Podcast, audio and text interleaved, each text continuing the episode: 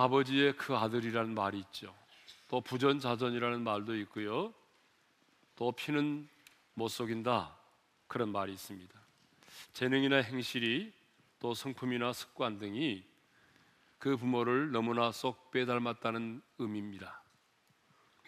정말 그런 것 같습니다. 외모만이 아니라 성품과 기질, 언병과 재치, 정말 부모를 쏙 빼닮은 그런 자녀들이 많이 있어요. 모재벌의 갑질 동영상을 보게 되면 어쩌면 어머니와 딸이 그렇게 닮았는지요. 또 프로 야구 선수 중에 넥센의 이정우라는 선수가 있는데요. 고등학교를 졸업하고 곧바로 프로 구단에 입단을 했는데 신인으로서 얼마나 야구를 잘하는지요. 타경하게 오르내릴 때가 있어요. 그런데 그 아버지가 한국 야구의 레전드인 이종범 선수잖아요. 자, 이것을 보면서 많은 사람들이 피는 못 속인다 라고 말을 합니다. 아, 그렇습니다. 자식은 부모를 닮게 되어 있습니다. DNA뿐만 아니라 자식은 그 부모의 뒷모습을 보고 자라기 때문에 그 부모를 닮아갈 수밖에 없습니다. 그런데 그 부모를 전혀 닮지 않는 자식들이 있어요. 외모는 닮았는데요. 성격과 취향과 기질이 너무나 다른 자녀들이 있습니다. 아니 부모와는 전혀 다른 모습으로 세상을 살아가는 자녀들이 있습니다. 내가 이런 아들을 낳고 미역국을 먹었나? 라는 생각이 들 정도로 부모의 모습과는 전혀 다른 모습으로 살아가는 자녀들이 있어요. 그 대표적인 사람이 오늘 우리가 생각해 보려고 하는 히스기야 왕과 그 아들 문하세입니다. 자, 그러면 히스기야는 어떤 사람이죠? 히스기야는 가장 먼저요. 종교 개혁을 단행했던 사람이에요. 그는 아버지 아하스를 이어서 25살에 왕이 되었습니다. 그는 왕이 되자마자 가장 먼저 뭘 했냐 그러면요. 우상을 척결하고 종교 개혁을 단행을 했습니다. 열왕기하 18장 4절의 말씀인데요. 읽겠습니다. 다 같이요. 그가 여러 산당들을 제거하며 주상을 깨뜨리며 아세라 목상을 찍으며 모세가 만들었던 노뱀을 이스라엘 자손이 이때까지 향하여 분양함으로 그것을 부수고 느 수단이라 일컬었더라. 자, 히스기야는 여러 산당들을 제거하고요. 발과 아세라 목상도 찍어 버렸습니다. 심지어요. 모세가 만들었던 노뱀을 우상으로 섬기고 있었는데 그것마저도 누수단, 놋 조각이라고 불렀어요. 그 밖에도 11조를 부활시키고 성전을 정화하고 유월절을 지키는 등 철저한 종교 개혁을 단행했습니다. 자, 두 번째로 히스기야가 어떤 사람이냐 하면요. 기도로 승리한 사람이에요. 우리 얼마 전에 살펴본 것처럼 아수르의 대군이 쳐들어와서 예루살렘을 포위하고 그리고 하나님의 이름을 능욕하고 그럴 때에 이 히스기야는 가장 먼저 이사야 선지자에게 사람을 보내요 하나님께 기도를 부탁합니다. 기도를 부탁하고 자기는 안 하는 게 아니고 자기 자신도 하나님의 전에 들어가서 굵은 베옷을 입고 그리고 하나님 앞에 옷을 찢으면서 간절히 기도하죠. 하나님은 그 기도를 들으셔서 하룻밤 사이에 18만 5천이나 되는 아수르의 대군을 쳐 죽이십니다. 역전의 은혜를 경험하게 됐죠. 그것만이 아니죠. 히스기야는 자신이 죽을 병에 걸렸다는 소식을 들었을 때도 그는 왕으로서 명의를 찾지 아니하고 자기의 낯을 벽으로 향하여 들고 심한 통곡과 눈물로 여호와께 부르짖어 기도했습니다. 하나님은 그 기도를 들으시고 생명을 연장 15년이나 연장시켜 주셨습니다. 이사야 38장 5절입니다. 읽겠습니다. 시작. 내가 네 기도를 들었고 네 눈물을 보았노라. 내가 네 수완에 15년을 더하고 자, 그러니까 히스기야는 어떤 사람이에요? 기도의 사람이에요. 기도로서 아수르 그 대군을 물리쳤고요. 기도로서 승리했고 기도로서 죽을 병에서 고침을 받아서 생명을 15년이나 연장받은 그야말로 기도의 사람이었습니다. 세 번째로 하나님의 평가가 매우 좋았던 사람이에요. 자, 성경을 보게 되면 분열 왕국 시대에 이스라엘과 유다를 통치했던 왕이 무려 42명이나 됩니다. 그런데 대부분의 왕들이 어떤 왕들이었어요? 교만하고 하나님을 대적했던 왕들이죠. 그런데요. 히스기야는 하나님으로부터 매우 좋은 평가를 받았어요. 자, 열왕기하 18장 3절 하반절을 읽겠습니다. 시작. 여호와께서 보시기에 정직하게 행하여 하나님의 눈에 정직한 왕이었습니다. 열왕기하 18장 5절의 말씀도 읽겠습니다. 시작. 히스기야가 이스라엘 하나님 여호와를 의지하였는데 그의 전후 유다 여러 왕 중에 그러한 자가 없었으니 여러 왕 중에 하나님을 그토록 의지했던 왕이 없었다라고 성경에 기록될 만큼 그런 여호와 하나님을 의지했던 사람이었습니다. 자, 히스기야는 이렇게 우상을 척결해서 종교 계획을 단행했던 사람이고요. 문제를 만날 때마다 무릎 꿇어 기도함으로 기도로서 승리했던 사람이고요. 하나님 보시기에도 정직하고 어떤 왕보다도 하나님을 의지했던 그런 선한 왕이었습니다. 그래서 학자들은 이구동성으로 이스라엘 역사에서 다윗 이후에 300년 만에 등장한 가장 경건한 왕이었다라고 기록하고 있습니다. 그런데 그 아들 문하세는요 아버지와는 전혀 다른 모습이었어요. 문하세는 아버지의 신앙을 따르지 않고 정반대의 길을 걸었던 사람입니다. 어찌 선한 아버지 밑에서 이렇게 악한 왕이 태어날 수 있는가? 라고 말할 정도로 그는 악했습니다. 그렇다면 히스기야의 아들 문하세는 이제 어떤 사람일까요? 좀 이제 우리가 많은 성경 구절을 읽어가면서 한번 살펴보도록 하겠습니다. 첫째로 그는요 하나님 보시기에 악을 행한 사람이었어요. 그런 아버지의 대를 이어서 12살의 왕이 됐습니다. 그는 왕이 되자마자 아버지가 헐어버렸던 그런 산당들을 다시 세우고 바알을 위하여 제단을 쌓고 아세라 목상을 만들고 하늘의 1월 성신을 경배하며 섬겼습니다. 자, 열왕기하 2장 21장 2절과 3절의 말씀을 읽겠습니다. 다 같이요. 문하세가 여호와 보시기에 악을 행하여 여호와께서 이스라엘 자손 앞에서 쫓아내신 이방 사람의 가증한 일을 따라서 그의 아버지 히스기야가 헐어버린 산당들을 다시 세우며 이스라엘 왕 아합의 행위를 따라 바알을 위하여 제단을 쌓으며 아세라 목상을 만들며 하늘의 1월 성신을 경배하며 섬기며 두 번째로는요 하나님의 성전을 더럽혔어요. 열왕기하 21장 4절과 5절의 말씀을 읽겠습니다. 다 같이요. 여호와의 성전에 제단들을 쌓고 또 여호와의 성전 두 마당에 하늘의 1월 성신을 위하여 제단들을 쌓고 하나님이 내 이름을 두리라고 말씀하신 그 거룩한 성전에 여러분 이렇게 제단들 우상의 제단을 쌓았습니다. 더 나아가 자기가 직접 만든 아세라 목상을 성전에 세웠습니다. 하나님의 성전을 더럽혔죠. 세 번째로는요, 자기 아들을 불 가운데로 지나가게 했어요. 자, 열왕기하 21장 6절인데요. 읽겠습니다. 다 같이요. 또 자기의 아들을 불 가운데로 지나가게 하며 여러분 자기 아들을 불 가운데로 지나가게 했다는 말은요. 무슨 말이냐 그러면 자기 아들을 불에 태워서 우상에게 바쳤다는 거예요. 레기 18장 21절에 보게 되면 하나님이 분명히 이렇게 경고하셨거든요.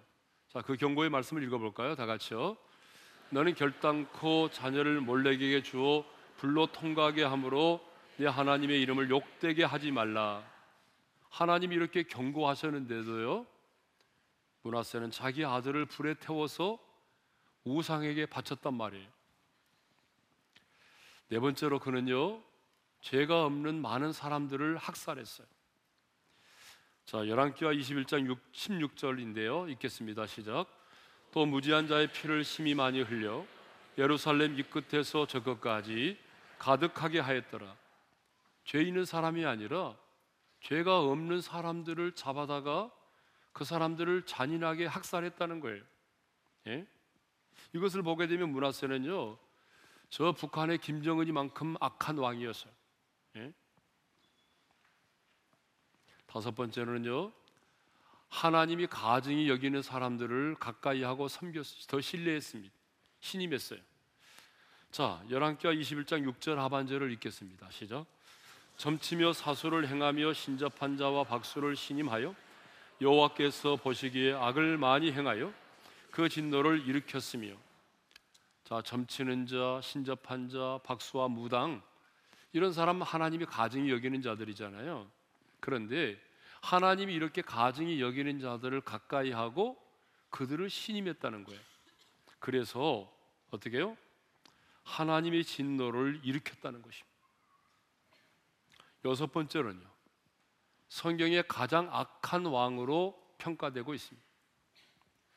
열왕기하 21장 11절의 말씀을 읽겠습니다. 다 같이요. 유다 왕 문하세가 이 가증한 일과 악을 행함이 그 전에 있던 아모리 사람들의 행위보다 더욱 심하였고 또 그들의 우상으로 유다를 범죄하게 하였도다. 네. 자, 아모리 사람이 나오잖아요. 아모리 사람이 어떤 사람이죠? 가나안의 원주민인데 우상을 숭배하고 가증하고 포악한 악습 때문에 쫓겨난 그런 가나안의 이방 족속을 말합니다. 그런데 하나님은요. 이런 문화세가 이 문화세가 그들의 악한 행위보다 더 심했다라고 그렇게 말씀을 하십니다. 뿐만 아니라 성경은 이렇게 악한 문화세의 제약 때문에 유다가 바벨론에 의해서 멸망을 당하게 되었다라고 말씀하고 있어요. 열왕기하 24장 3절입니다. 다 같이요. 이리 유다의 임함은 건 여호와의 말씀대로 그들을 자기 앞에서 물리치고자 하심이니 이는 문하세에 지은 모든 죄 때문이며 자, 이 일이 그랬는데 이 일은 어떤 일을 말하냐면요. 유다가 바벨론에 의해서 멸망당하는 것을 말해요. 그런데 하나님은요. 유다가 바벨론에 의해서 멸망을 당하게 된 것을 이렇게 말하죠. 이는 문하세에 지은 모든 죄 때문이라. 문하세가 지은 모든 죄 때문에 유다라고 하는 나라가 바벨론에 의해서 멸망을 당하게 되었다는 거죠. 자, 이렇게 하나님 보시기에 가증한 일과 악을 행하였던 문하세는 그 결과가 어떻게 되었을까요? 그 인생의 마지막이요. 쇠사슬로 결박을 당한 채 바벨론의 포로로 끌려가게 되었습니다. 역대하 33장 11절입니다. 다 같이 읽습니다. 여호와께서 아수르 왕의 군대 지휘관들이 와서 치게 하심에 그들이 문하세를 사로잡고 쇠사슬로 결박하여 바벨론으로 끌고 간지라 하나님께서 최첨단 무기를 무기로 무장한 아수르 군대를 동원하여 유다를 치게 하심으로 어때요? 유다의 저 아수르의 군대 군인들이 이 문하세 왕을 사로잡아서 어때요? 노예를 묶듯이 쇠사슬로 묶어서 바벨론으로 끌고 갔다는 거예요. 여러분 한 나라의 최고 통치자가 눈 뜨고는 참아 볼 수 없는 이런 수치를 당하게 된 것입니다. 그러니까 결국 문하세는 어떻게 됐어요? 이렇게 하나님 앞에 가증하게 악을 행하였던 문하세의 결과는 자기 자신도 쇠사슬에 묶여서 바벨론의 포로로 끌려갔을 뿐만 아니라 자기가 지은 그 죄로 인해서 유다의 나라가 바벨론에 의해서 멸망을 당하게 만들었다는 것입니다. 그러면 이제 왜, 왜 히스기야의 아들 문하세는 이렇게 악한 왕이 되었을까요? 우상을 척결하고 하나님을 의지하고 하나님 보시기에 정직하게 행하였던 히스기야 왕과는 달리 왜 그 아들 문하세는 하나님 보시기에 그렇게 가증스럽고 또 가장 악한 왕이 되었을까요? 어떻게 선한 아버지에게서 이런 악한 왕이 나온 것일까요? 여러분은 그 원인이 어디에 있다고 생각을 하십니까? 이 원인이 누구에게 있다고 생각을 하십니까? 많은 사람들은 악을 행하였던 당사자인 문하세에게 있다고 말합니다. 물론 맞습니다. 그런데요, 저는 그렇게 보지 않습니다. 저는 그 원인이 아버지인 히스기야 왕에게 있다고 생각합니다. 성경을 보게 되면 아버지 히스기야의 치명적인 실수 때문에 아들 문하세가 이렇게 악한 왕이 된 것입니다. 조금만 성경을 읽어보면 금방 알 수 있어요. 그러면 히스기야 왕의 치명적인 실수는 뭘까요? 저는 세 가지 실수를 했다고 생각합니다. 그 첫 번째 실수가 뭐냐 그러면 다음 세대를 생각하지 않았다는 거예요. 히스기야가 죽을 병에 걸려서 낫게 되니까 저 바벨론의 사신들이 왔어요. 축하해 주기 위해서. 그때에 히스기야는요 보여주면 안 될 것들을 다 보여주죠. 왕궁에 있는 모든 금은 보화를 바벨론의 사신들에게 다 보여주었어요. 그때 하나님은 노하셨습니다. 그래서 이사야 선자를 통하여 아주 충격적인 말씀을 하셨어요. 하나님께서 이사야 선자를 통해서 하신 충격적인 예언의 말씀이 뭐냐 그러면요. 바로 열왕기 20장 17절에서 18절입니다. 우리 다 같이 읽겠습니다. 시작.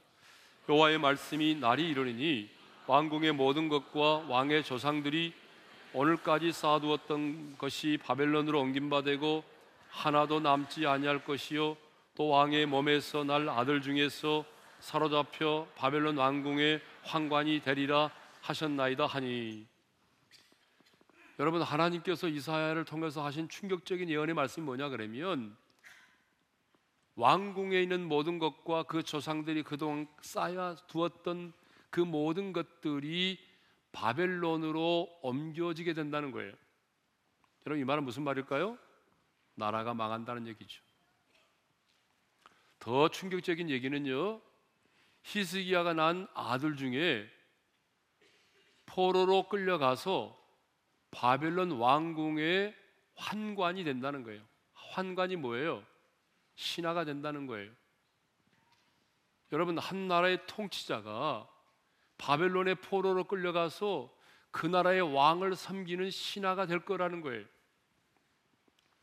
얼마나 충격적인 말씀입니까? 그러면 이런 충격적인 말씀을 들었을 때에 히스기야는 어떻게 반응했을까요? 여러분 놀라지 마세요. 놀라지 말고 한번 볼까요? 열왕기 20장 19절의 말씀을 읽겠습니다. 다 같이요. 히스기야가 이사에게 이르되 당신이 전한 바 여호와의 말씀이 선하니다 하고 또 이르되 만일 내가 사는 날에 태평과 진실이 있을진데 어찌 선하지 아니하리요 하니라. 히스기야는요 자신의 죄로 인해서 나라가 망하게 되고 자기 아들이 바벨론의 포로로 끌려가게 된다는 이런 충격적인 예언의 말씀을 듣고도 놀라지 않았습니다. 너무 무덤덤하게 반응을 보였습니다. 왜 그랬을까요? 여러분, 왜 이런 충격적인 말씀을 듣고도 히스기야는 전혀 놀라지 않았을까요? 그 이유를 아세요? 그 이유는 자신의 당대에 일어날 일이 아니기 때문입니다. 그래서 이렇게 반응하죠. 내가 사는 날에 태평과 진실이 있을진데 어찌 선하지 아니하리. 내가 사는 날에 태평과 진실이 있을진데 어찌 선하지 아니하리요. 무슨 말입니까? 하나님께서 자기 시대만이라도 평안을 주신다면 그것도 하나님의 선하신 은혜라는 거예요. 지금 히스기야는 자신의 당대만을 생각하고 있습니다. 내가 사는 날 동안에 하나님이 심판하지 않는 것만으로 감사하다는 거예요. 히스기야는 하나님의 심판을 부정하지 않았습니다. 하나님의 주권도 부정하지 않았습니다. 하지만 히스기야는 내가 사는 날 동안만 생각했지 자녀의 다음 세대를 생각하지 않았습니다. 내가 사는 날 동안 믿음을 지키고 정직하게 살고 내가 왕으로 통치하는 동안에 나라가 태평성대하면 된다는 생각을 했지 다음 세대를 자녀의 세대를 생각하지 않았습니다. 이것이 바로 히스기야의 가장 치명적인 실수입니다.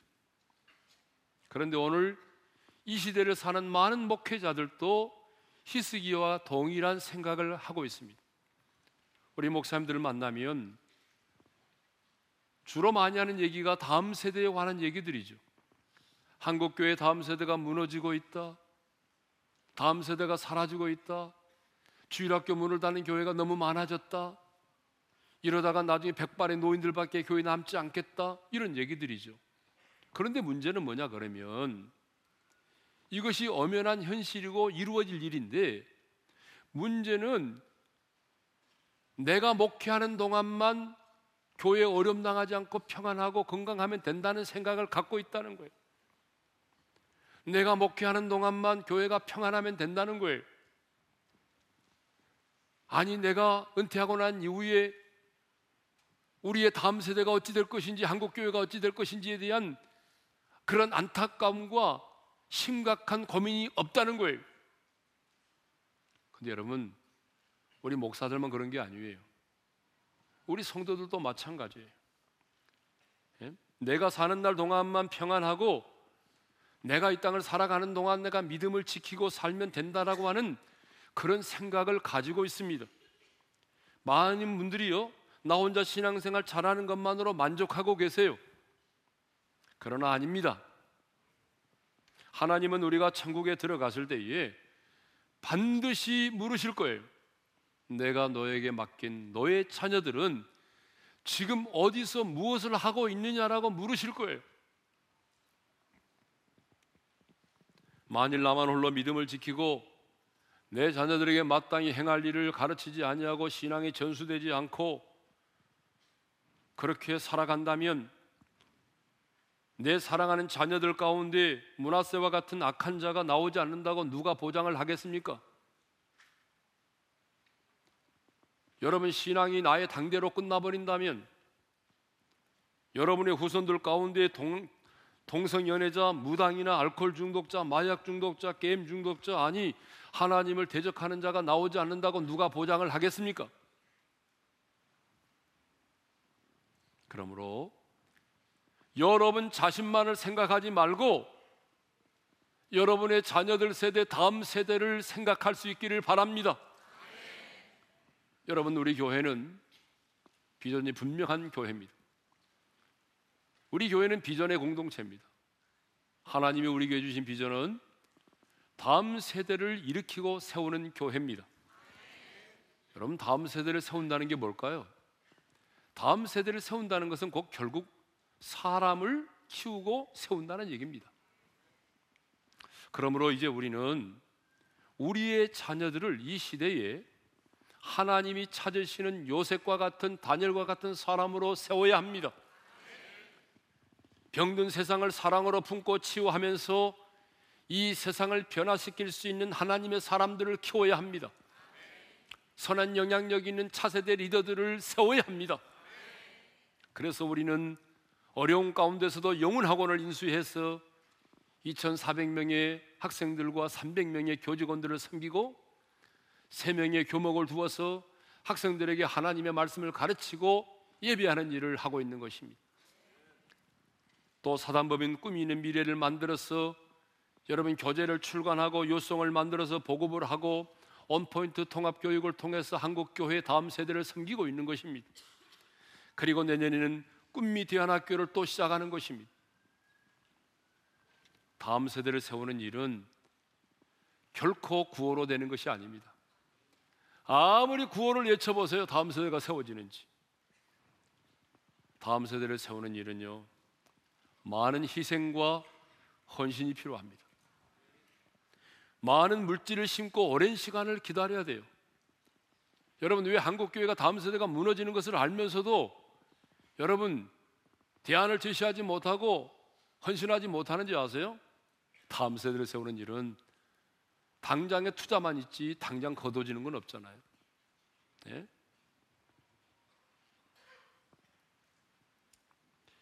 그래서 어떤 분들은요 이것을 낭비라고 생각합니다. 그런데 여러분 우리 교회 성도들은 그런 분이 없기를 바랍니다. 다음 세대를 위해서 우리가 많은 시간과 물질을 투자하는 것은요 여러분 이것은 결코 낭비가 아닙니다. 다음 세대를 위해 투자하는 것은 낭비가 아니라 먼 미래를 바라보면서 씨앗을 심는 것입니다. 히스기야의 치명적인 실수는 자기 당대만을 생각했지 자녀들 세대 다음 세대를 생각하지 않은 것입니다. 저는 우리 어린 교회 모든 성도들이 나 홀로 믿음을 지키며 산다라고 하는 그런 차원을 뛰어넘어서 여러분의 자녀들 다음 세대를 세우는 일에 지금보다 더 많은 관심을 가져주기를 소망합니다. 그리고 그 거룩한 비전을 품고 함께 동참하고 함께 나갈 수 있기를 바랍니다. 히스기야의 두 번째 치명적인 실수는요. 기도하지 않았다는 거예요. 참 아이러니하잖아요. 히스기야가 어떤 사람이라고 그랬어요? 기도의 사람이에요. 아수르 대군이 쳐들어왔을 때는요. 그는요 무릎으로 승부해서 하나님의 승리를 경험했던 사람이잖아요. 자신이 죽을 병에 걸렸을 때는요. 여러분 그 얼굴을 낯을 벽으로 향하여 들고 심한 통곡과 눈물로 기도하여 죽을 병에서 고침받고 생명을 연장받은 사람이잖아요. 그는 과거에 어떤 사람이었어요? 기도의 사람이었어요. 무릎으로 승부했던 사람이었어요. 그런데요. 병을 고침받고 난 이후에는 달라졌어요. 병을 고침받고 난 이후에는 영적 해이에 빠졌어요. 태평 성대 이후에는요. 보물을 보물을 가지고 있는 보물은 자랑했지만 기도의 무릎은 꿇지를 않았어요. 이것이 바로 히스기야의 치명적인 실수입니다. 여러분 오늘 우리도 그렇잖아요. 과거에는요, 예, 당신 암입니다. 암이라는 진단을 받은 날부터 얼마나 간절하게 기도했습니까? 그런데 치료받고 난 다음에는 어떻게 돼? 영적인 해이에 빠져서 기도의 무릎을 꿇지 않았단 말이에요. 과거에는요 20일도 금식하고 기도했는데 과거에는 날을 세면서 밤마다 기도했는데 지금은 기도하지 않는다는 거예요. 중요한 것은 내가 과거에 기도해 얼마를 기도했느냐가 중요한 것이 아니라 지금 내가 어떻게 기도하고 있느냐가 더 중요한 것입니다.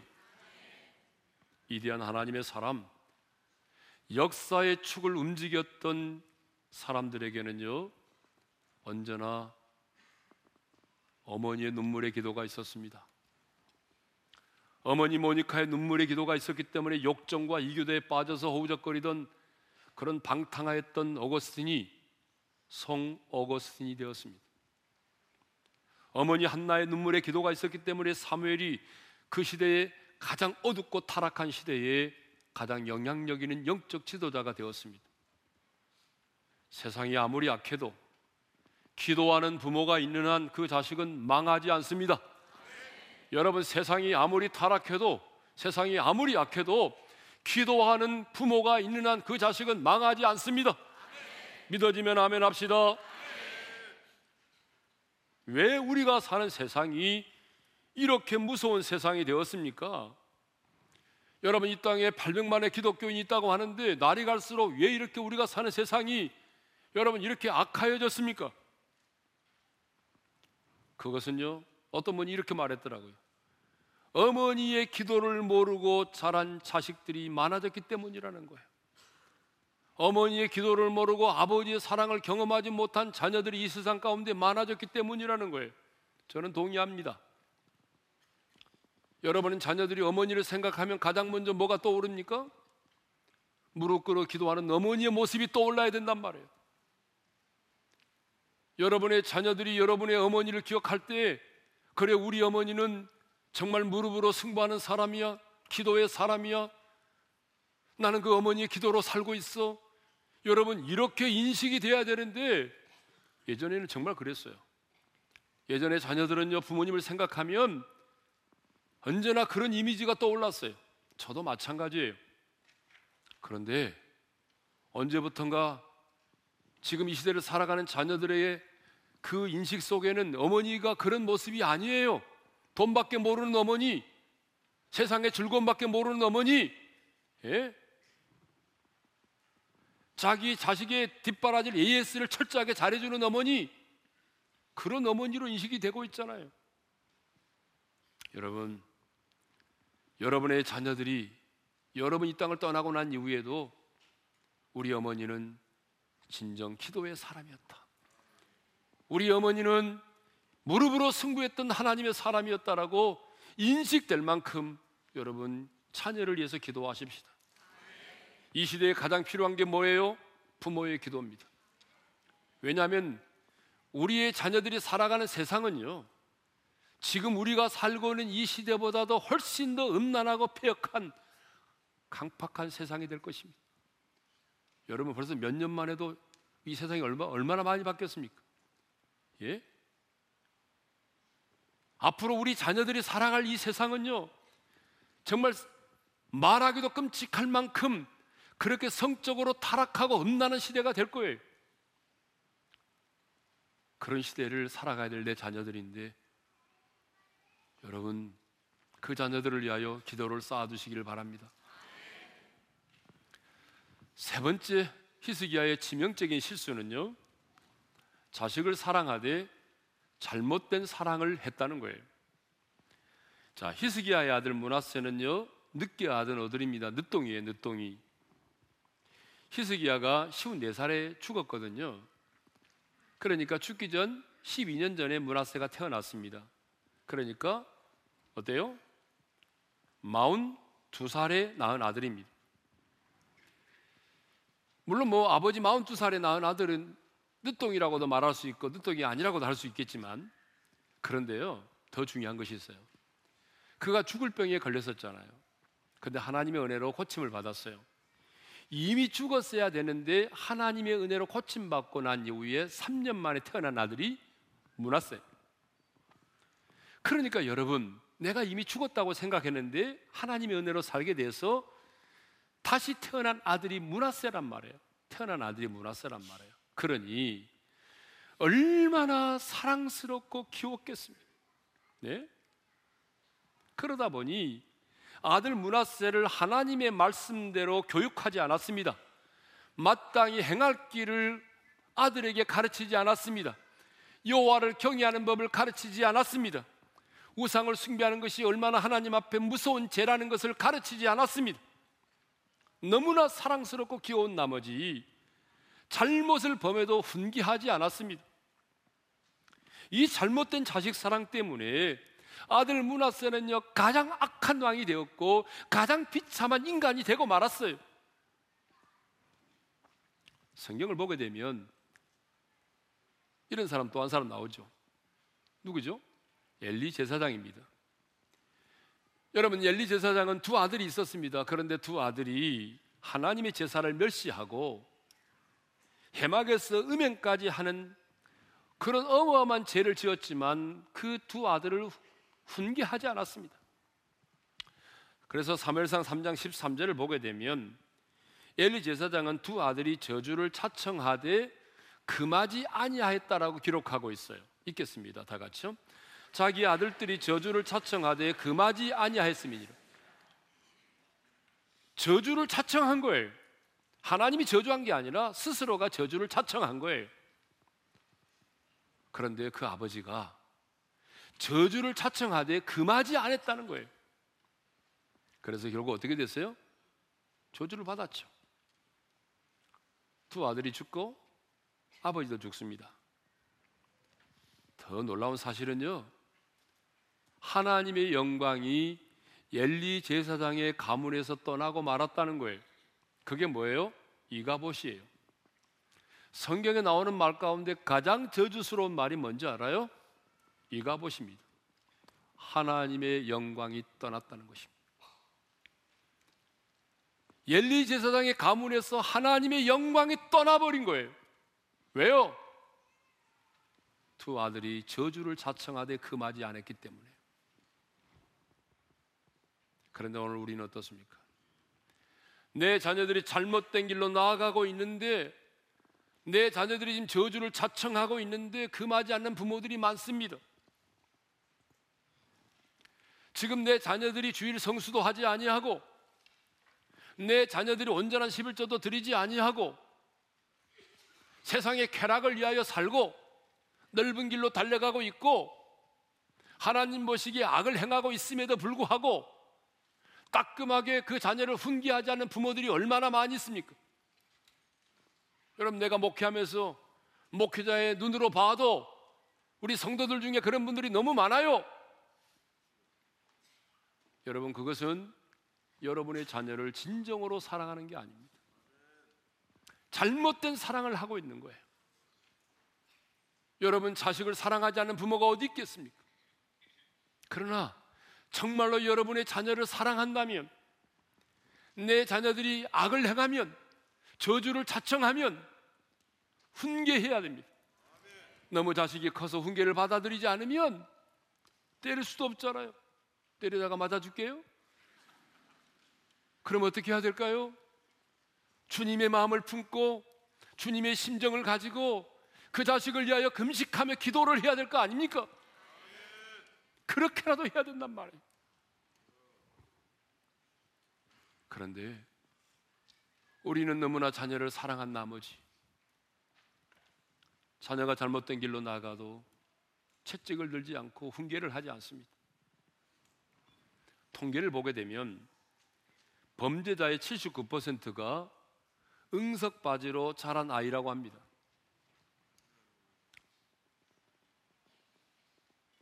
잘못해도 그래 옹야옹야. 아빠의 뺨을 때려도 옹야옹야. 거짓말해도 옹야옹야. 여러분 이렇게 자녀를 키우지 말라고요. 이렇게 여러분의 자식을 키워놓으면 범죄자가 될 확률이 많습니다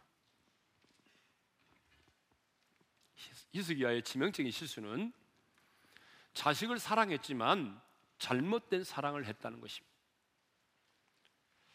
자, 왜 우상을 척결하고 하나님을 의지하고 하나님 보시기에 정직하게 행했던 히스기야의 왕과는 달리 그 아들 문하세는 하나님 보시기에 그렇게 가증스럽고 가장 악한 왕이 악한 왕이 되었을까요? 말씀을 정리합니다. 자기 당대만을 생각했다는 거예요. 내가 사는 날 동안만 태평하면 된다고 생각했다는 거예요. 내가 죽고 난 이후에 우리의 자녀들 세대를 생각하지 않았다는 거예요. 기도하지 않았어요. 잘못된 사랑으로 자식을 사랑했어요. 저는 우리 어린의 모든 성도들이 이 히스기야의 실수를 반면 교사로 삼아서 우리의 자녀들에게 마땅히 행할 길을 가르치고 내 자녀들을 위하여 금식하며 눈물로 기도하고 하나님의 말씀으로 내 자녀를 사랑해서 우리가 이 땅을 떠난 이후에 우리의 자녀들은 우리보다도 하나님을 경외하고 우리보다도 하나님을 뜨겁게 사랑하고 우리보다도 하나님의 임재가 있는 예배를 드리는 그런 믿음의 후손들이 되기를 주님의 이름으로 축원합니다. 그 하나님의 마음을 품고 자녀를 바라보면서 우리가 이 시간 이 찬양을 약간 개사해서 부르도록 하겠습니다. 아버지 당신의 마음 있는 곳에 나의 마음이 있기를 원해요. 아버지 당신의 마음이 있는 곳에 나의 마음이 있기를 원해요. 아버지 당신의 눈물이 고인 곳에 나의 눈물이 고이길 원해요.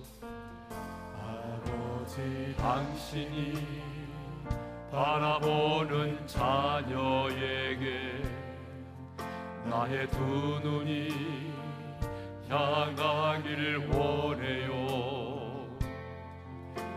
아버지 당신이 울고 있는 다음 세대에 나의 마음이 향하길 원해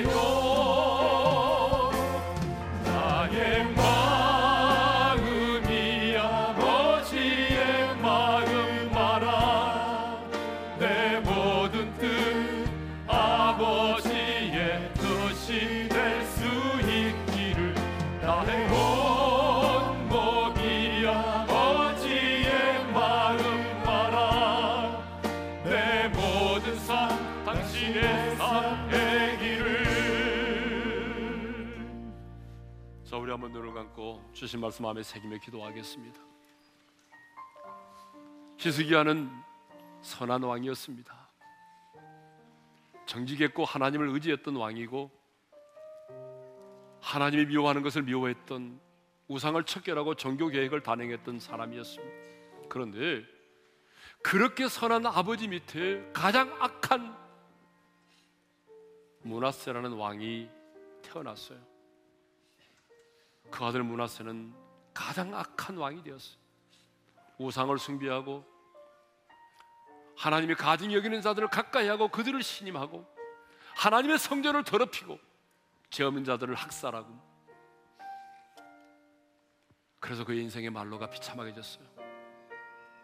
왜 이런 일이 일어났을까요? 히스기야의 치명적인 실수 때문에 그세 가지 실수 그런 충격적인 소식을 듣고도 내가 사는 날에 태평과 진실이 있을진데 어찌 선하지 아니하리요 내가 왕으로 있는 동안에 나라가 태평하면 된다는 거예요 내가 사는 날 동안만 나라가 평안하면 된다는 거예요 여러분 우리도 그러지 않아요? 주님 나 홀로 믿음 지키고 나 홀로 평안하고 건강하면 된다는 그런 믿음을 가지고 살지 않아요? 아니에요 여러분 여러분의 다음 세대 여러분의 자녀 세대를 생각하셔야 돼요. 히스기야는 기도하지 않았어요.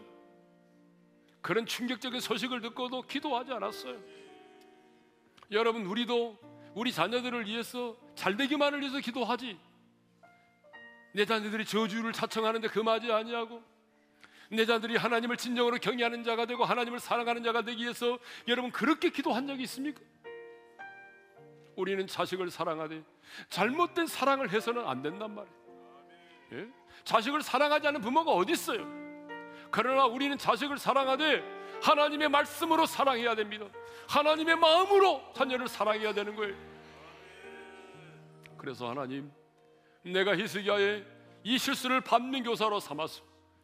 나는 내 자녀들에게 마땅히 행할 길을 가르치고 하나님을 경외하는 법을 가르치고 그리고 자녀들을 마땅히 훈계하고 자녀들을 위하여 기도함으로 내가 이 땅을 떠난 이후에 내 자녀들은 나보다도 하나님을 더 사랑하고 하나님을 경외하는 자가 되게 해주십시오. 우리 다 같이 주여 한번 외치고 부르짖어 기도하며 나가겠습니다. 주여 할렐루야 아버지 하나님 감사합니다. 오늘도 우리에게 귀한 말씀을 주셔서 감사합니다. 하나님 히스기야의 실수를 우리가 받는 교사로 삼을 수 있기를 원합니다. 그래서 하나님 우리의 상대만을 생각하지 말게 도와주시고 나홀로 믿음을 지키며 사는 것으로 끝나지 말게 도와주시고 우리의 다음 세대를 위하여 기도합니다. 마땅히 행할 길을 우리의 자녀들에게 가르치며 저주를 사청할 때에 금하며 하나님이여 그들을 따끔하게 말씀으로 훈계하며 그들을 위하여 음식하며 기도하며 하나님이여 우리의 자녀들이 하나님을 경외하는 세대가 되기를 간절히 소망합니다. 하나님이 우리의 자녀들이 살아가는 세상은 우리가 살아가는 세상보다도 훨씬 더 음란하고 폐역한 세상이 될 수밖에 없사오니 하나님이 이렇게 암란하고 악하고 음란한 세상 속에서도 우리의 자녀들이 하나님을 경외하며 하나님을 사랑하며 주를 위하여 복음을 위하여 살아가는 경건한 세대가 되어지기를 원합니다. 하나님이여 축복하여 주시옵소서. 아버지 하나님 우리에게 귀한 자녀들을 맡겨주셨습니다 그런데 우리 자녀들이 살아가는 세대는 주님 지금 우리가 살고 있는 세상보다 훨씬 더 악하고 음란한 세상입니다. 주님, 나홀로 믿음을 지키고 살아가는 것으로 끝나지 말게 도와주십시오. 나홀로 믿음을 지키고 건강하게 사는 것이 내 인생의 전부가 되지 말게 도와주시며 우리의 자녀들 세대 다음 세대를 생각하며 그들을 오늘 하나님의 말씀으로 잘 양육하고 가르치기를 원합니다. 마땅히 행할 길을 아이들에게 가르치기를 원합니다. 그리고 자녀를 위하여 눈물로 금식하며 기도하기를 원합니다. 자식을 사랑하되 잘못된 사랑으로 사랑하지 말게 하시고 하나님의 마음으로 자녀를 사랑하게 하시고 하나님의 말씀으로 자녀를 사랑하게 도와주셨소. 우리가 이 땅을 떠난 이후에 우리의 자녀손들 자손 대대로 우리의 믿음의 후손들이 지금의 나보다도 하나님을 경외하며 지금의 나보다도 하나님을 뜨겁게 사랑하며 지금의 나보다도 더 강력한 하나님의 임재 속에 하나님의 하나님의 나라를 맛보며 하나님의 임재를 경험하는 그런 하나님의 사람이 되기를 원합니다. 이제는 우리 주 예수 그리스도의 은혜와 하나님 아버지 영원한 그 사랑하심과 성령님의 감동, 감화, 교통하심이 히스기야의 실수를 밟는 교사로 삼아 마땅히 행할 길을 아이에게 가르치며 자녀를 위하여 눈물로 기도하며 하나님의 말씀으로 내 자녀를 사랑하여 내 사랑하는 자녀들이 나보다도 하나님을 경외하고 사랑하기를 간절히 소망하는 모든 지체들 위해 이제로부터 영원토록 함께 하시기를 축원하옵나이다. 아멘.